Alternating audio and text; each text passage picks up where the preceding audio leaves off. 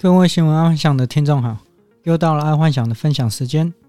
在今天分享之前，先帮爱幻想按个赞加分享吧。今天我们再来讲，接续昨天的杀猪盘之养猪行动。假设杀猪盘进行到了养猪行动，通常都是由专门懂心理学的杀猪仔接手。一旦猪仔跟杀猪仔有了互动，就会换一个懂心理学的杀猪仔去跟猪仔聊天。然后在初期，杀猪仔会有意无意的去了解猪仔的背景，并且会利用猪仔所 po 的照片去了解猪仔的喜好。譬如看到猪仔在 po 餐厅美食，就知道他喜欢美食；看到 po 包包手表的，就知道他喜欢奢侈品；看到山景美景，就知道是喜欢旅游的。然后在聊天的时候再带入星座，种种的行为。就是去尽量去符合猪仔心目中的人设，也就是说，每个猪仔内心都有一个走心的人设，而杀猪仔会依据聊天的进度，尽量去符合猪仔心目中那个人设，这样才会让猪仔有相见恨晚的感觉。这就是造成猪仔很快跟杀猪仔堕入情网的主要原因。而这当中又有三种很容易上当，分别就是。很少谈过恋爱的大龄女性、已婚妇女或者是离婚妇女为最大比例，并且以上说的这三类啊，也是最有钱的年纪。而一旦让这三类为爱冲昏头，其实对他们来说，被骗多少钱都不是重点了，因为他们找到他们心目中的人生伴侣，也就是收美。所以杀猪仔在初期聊天的时候，一定会投其所好的聊天。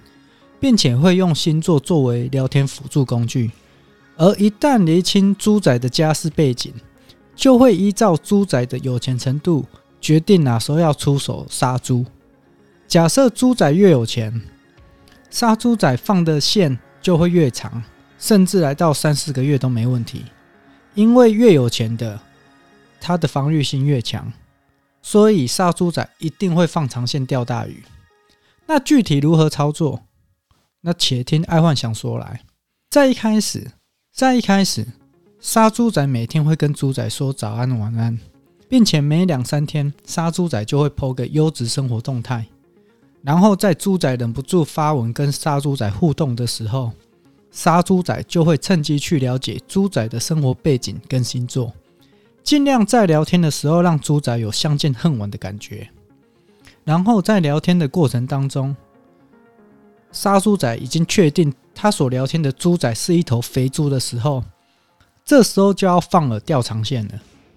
通常杀猪仔会在猪仔的生理期来的时候，帮猪仔叫外送宅配四物汤或者是红豆汤，然后在特别日子再宅配个鲜花。通常做到这个地步，很少猪仔不心动的，毕竟是高富帅跟白富美事业有成的人设嘛。今天如果是蹦恰恰，就算他做了再贴心的事，其实也是没有用的。这差不多就是养猪行动的大概过程。其实说白了，养猪行动就是一个依赖过程。如果听众真的有去看过真正的养猪场，通常只要到了放饭时间，猪只自然会挤到喂食口，根本就不用人赶。所以杀猪盘就是使用人心的孤单寂寞觉的人。再利用聊天造成对方的依赖效果。好，那今天养猪行动就跟各位听众分享到这。那最后再来总结一下养猪行动的步骤：第一步，每天对猪仔早安晚安，时不时就 po 优质生活动态，一直到猪仔产生好奇心才开始对话。第二步，在开始与猪仔聊天的过程当中，尽量去探听符合猪仔心目中所想要的人设。第三步，在了解猪仔的背景之后，针对猪仔有钱与否去决定要放长线钓大鱼，这大概就是杀猪盘的养猪行动。那接下来，明天爱幻想再来说说杀猪盘最后的杀猪行动。明天请听众再继续收听杀猪盘之杀猪行动。最后，在听完这个 podcast 的听众，如果这个 podcast 对你有帮助，就帮爱幻想分享出去。让多一点人知道，以免受到杀猪盘的诈骗。